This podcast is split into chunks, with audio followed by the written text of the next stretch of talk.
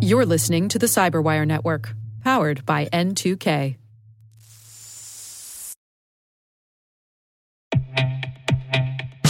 And now, a word from our sponsor, SpyCloud, the leader in operationalizing cybercrime analytics.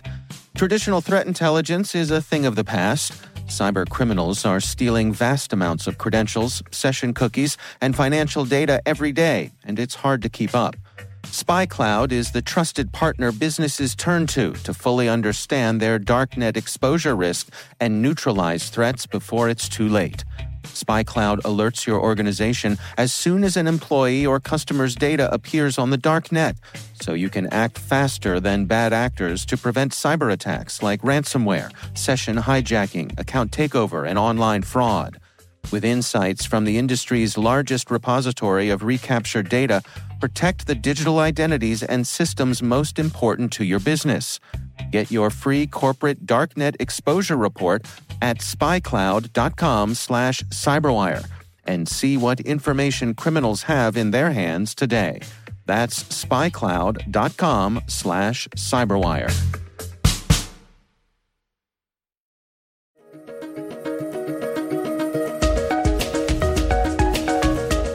Hello, everyone, and welcome to the CyberWire's Research Saturday. I'm Dave Bittner, and this is our weekly conversation with researchers and analysts tracking down threats and vulnerabilities and solving some of the hard problems of protecting ourselves in a rapidly evolving cyberspace. Thanks for joining us.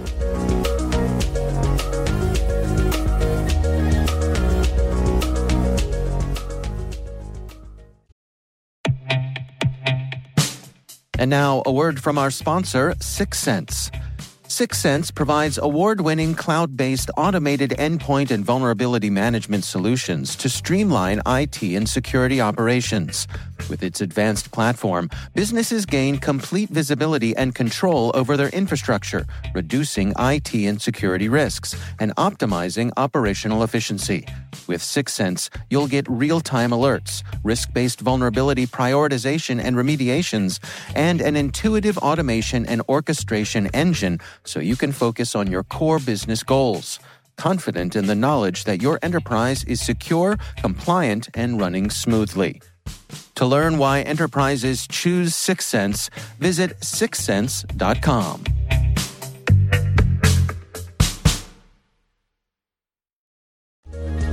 The vulnerability first came on my radar as part of an internal review for a potential dependency. That's Kelby Ludwig. He's a senior application security engineer at Duo Security. The research he's discussing today is called Duo Finds SAML Vulnerabilities Affecting Multiple Implementations. During that process, I identified a somewhat uh, unintuitive behavior when I inserted comments, which are valid in the SAML world, to these messages.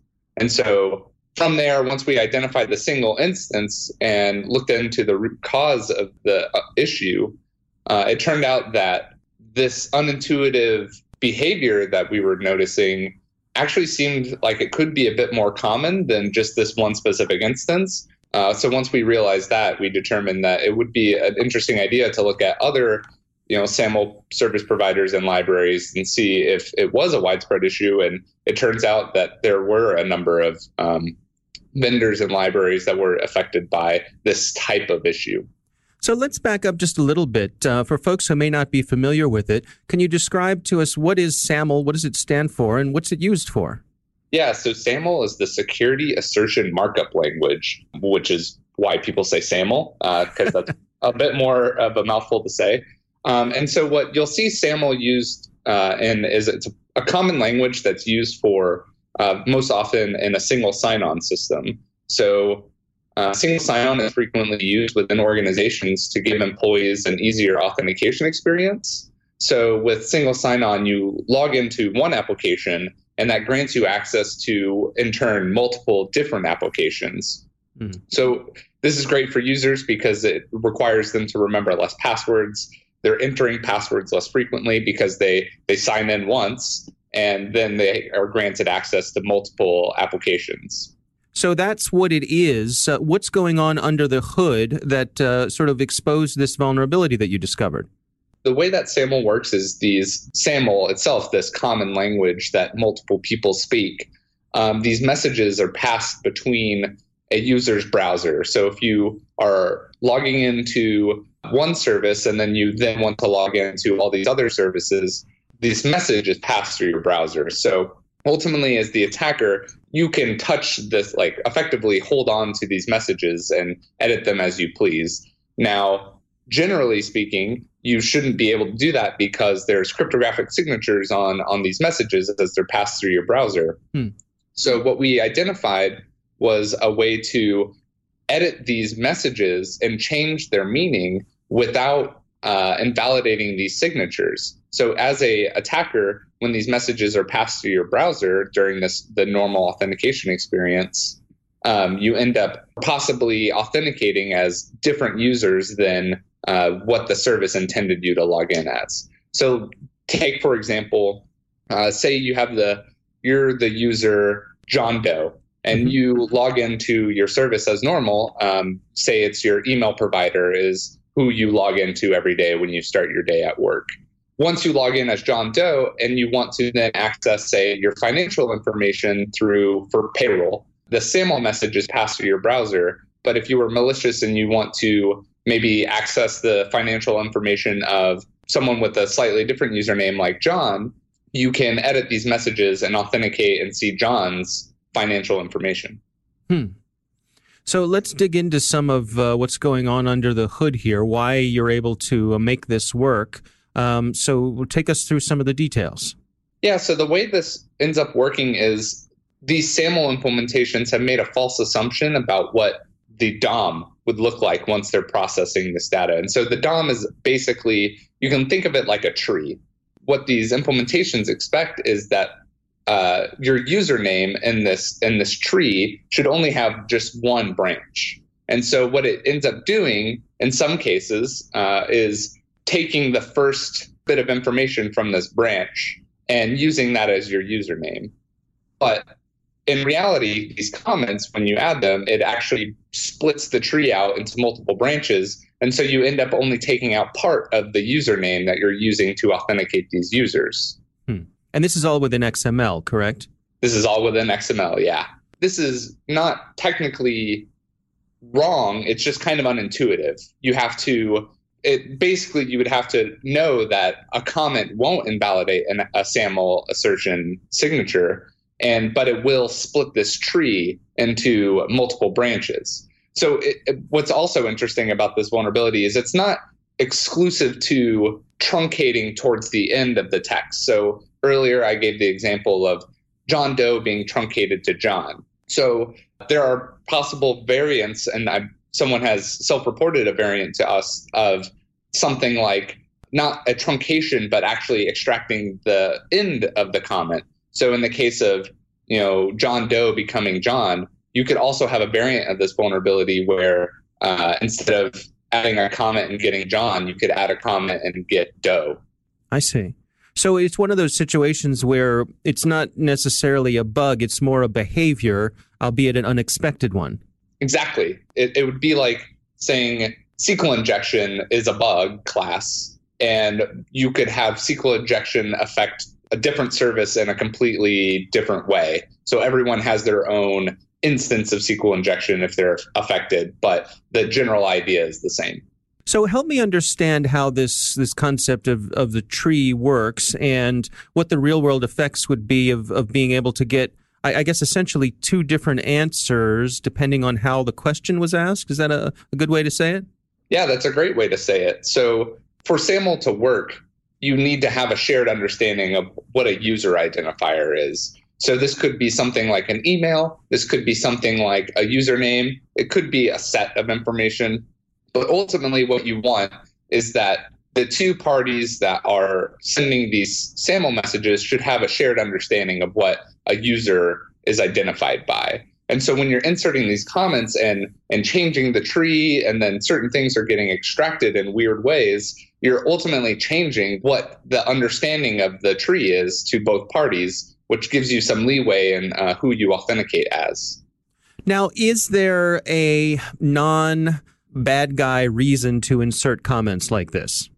you know, um, possibly. Uh, in practice, I haven't seen this, so I, I assume that that there is a, a valid reason because uh, you know it, it, it is something that is standardized. So there could be a very practical reason why someone does want to include comments as part of these messages, but uh, in in practice, I've never seen it done. Yeah. yeah. So, uh, just uh, again, for, for my clarification, um, can you really lay it out basically for us here how, in, in the real world, um, how someone would exploit this? Yeah, so that's where it gets really interesting. Is this shared language? So SAML being the shared language allows all the other parties participating to kind of have some flexibility in how they handle things. Because ultimately, what they're doing is relying on the shared language to convey uh, something like a username. The way that someone might exploit this is by gaining access to someone's identity provider. So in this single sign-on context, you log into one application which grants you access to multiple applications. As a attacker who has access to the identity provider, this could be say someone who has legitimate access like an insider threat or this could be someone that has phished valid credentials for a user.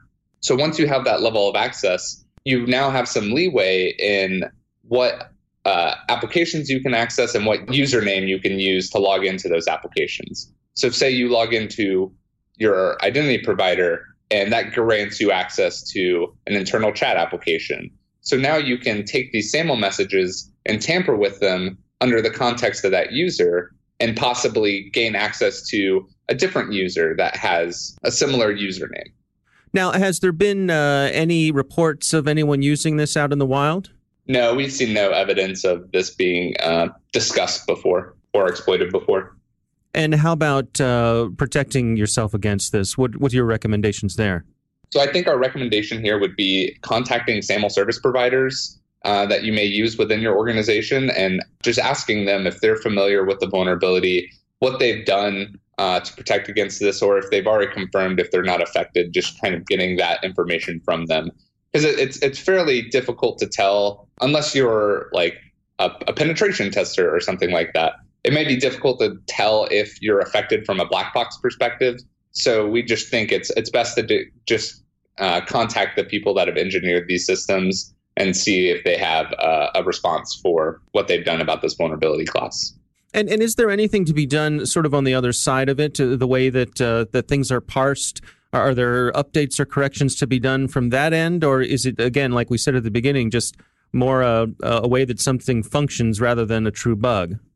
Yeah, so I think there's clearly some level of unintuitiveness to what has happened here because, like, this isn't a mistake that one person made. This is a mistake that multiple people made independent of one another. So there's definitely like some level of unintuitiveness or lack of clarity around what should be done in this scenario. So this could be something that, say, like a SAML specification update could address to where maybe people that are implementing these specifications have a consideration for how to handle this particular situation. Yeah, it's it's it's an interesting one. It's sort of um, it's it's it's almost like a translation sort of thing. You know, I, I imagine uh, if two people are speaking a different language, you really need to depend on your interpreter. And two different interpreters might have subtle nuances in the way they interpret things. And this seems to me to be one of those situations where uh, nuanced interpretation can make all the difference. Yeah, absolutely. What's kind of interesting about the what started uh, a big part of this research was the reason or one of the things that made it click for us on like hey multiple people could be affected was once I found this initial bug, I started writing up possible examples that I could find in other XML libraries that exhibited this behavior. And one of the ones I wrote was not technically affected. I just wrote the code wrong. And so it turned, I, in writing a proof of concept to describe to other people, ended up making the same exact mistake, which really made it click for us like, oh, this is like, this person made this mistake I just made this mistake knowing it's a thing. Mm. Like this, this could be much larger than um, this single instance. Yeah, yeah, it's an easy mistake to make.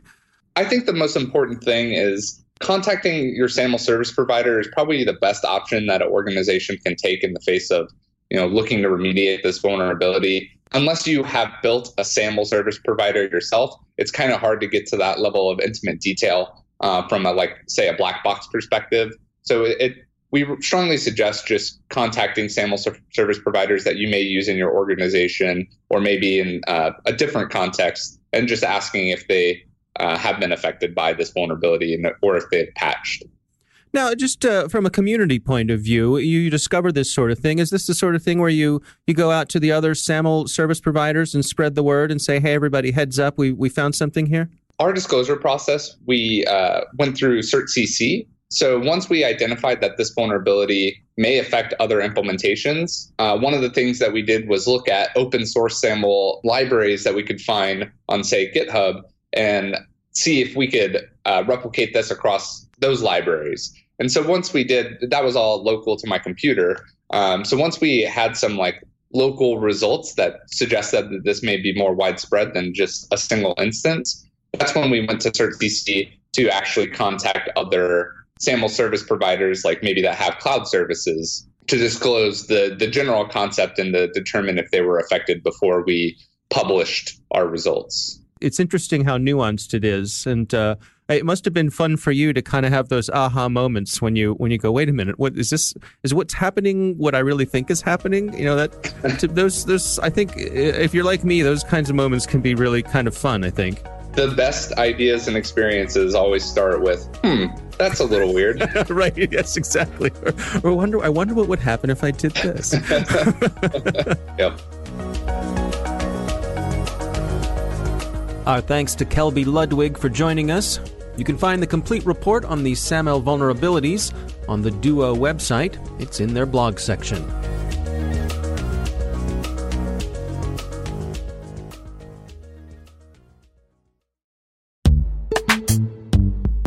And now a word from our sponsor, Netskope. Netskope is a worldwide leader in SASE and zero trust. Its unified platform, Netskope One, provides optimized access and zero trust security for people, devices, and data anywhere they go, helping customers reduce risk, accelerate performance, and get unrivaled visibility into any cloud, web, and private application activity. To learn more about how Netskope helps customers be ready for anything on their SASE journey, visit netskope.com.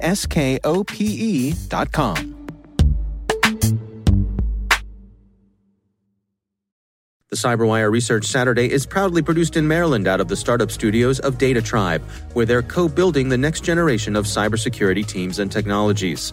Our amazing CyberWire team is Elliot Peltzman, Puru Prakash, Stefan Vaziri, Kelsey Bond, Tim Nodar, Joe Carrigan, Carole Theriault, Ben Yelin, Nick Veliky, Gina Johnson, Bennett Moe, Chris Russell, John Petrick, Jennifer Eiben, Rick Howard, Peter Kilpe, and I'm Dave Bittner. Thanks for listening.